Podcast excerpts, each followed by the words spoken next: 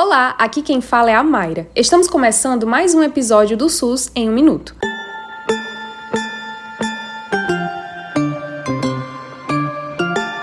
Você sabia que no Brasil o aborto só não é crime em apenas três situações?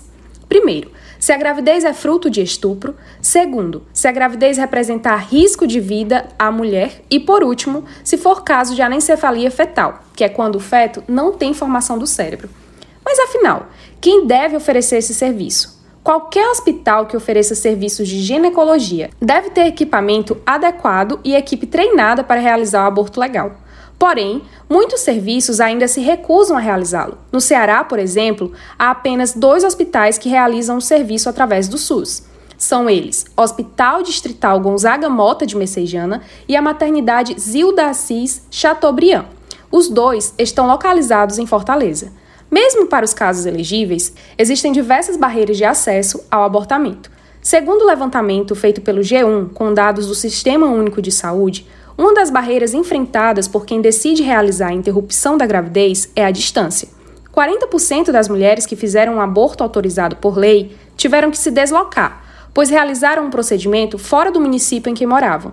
Para especialistas, a distância pode impedir o acesso ao aborto legal ou torná-lo mais complexo.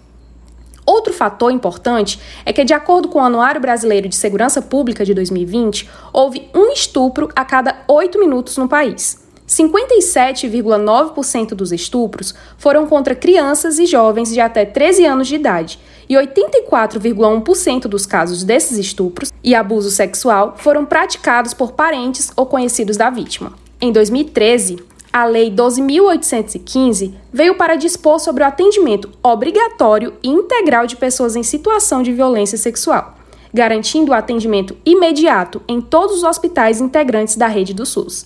Entre os atendimentos que devem ser oferecidos estão tratamento de lesões decorrentes da violência sofrida, o amparo médico, psicológico e social, facilitação do registro de ocorrência e encaminhamento para o órgão de medicina legal e delegacias especializadas, com informações que possam identificar o agressor e a comprovação da violência, profilaxias para evitar a gravidez e ISTs, bem como o fornecimento de informações legais sobre os serviços de saúde disponíveis.